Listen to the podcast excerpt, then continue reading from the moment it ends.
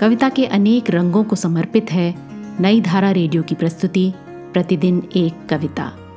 कीजिए अपने हर दिन की शुरुआत एक कविता के साथ।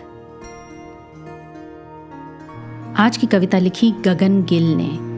कविता का शीर्षक है चींटियां। सुनिए ये कविता मेरी यानी आरती की आवाज में।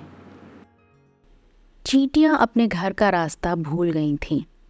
हमारी नींद और हमारी देह के बीच वो कतार बनाती चलती। उनकी स्मृति में बिखरा रहता उनका अदृश्य आटा, जो किसी दूसरे देश काल ने बिखेरा था। उसे ढूंढती वे चलती जाती पृथ्वी के एक सिरे से दूसरे की ओर। वे अपने दांत गड़ाती हर जीवित व मृत वस्तु में। उनके चलने से पृथ्वी के दुख हल्के होने लगते, कि दिशाएं घूमने लगती, भ्रमित हो ध्रुव बदलने लगते अपनी जगह। चींटियों का दुख लेकिन कोई न जानता था। बहुत पहले शायद कभी वो स्त्रियां रही हों। आज की कविता को आप पॉडकास्ट के शो नोट्स में पढ़ सकते हैं। आप जहां भी प्रतिदिन एक कविता सुन रहे हैं, वहां अपने कमेंट्स शेयर करना ना भूलें।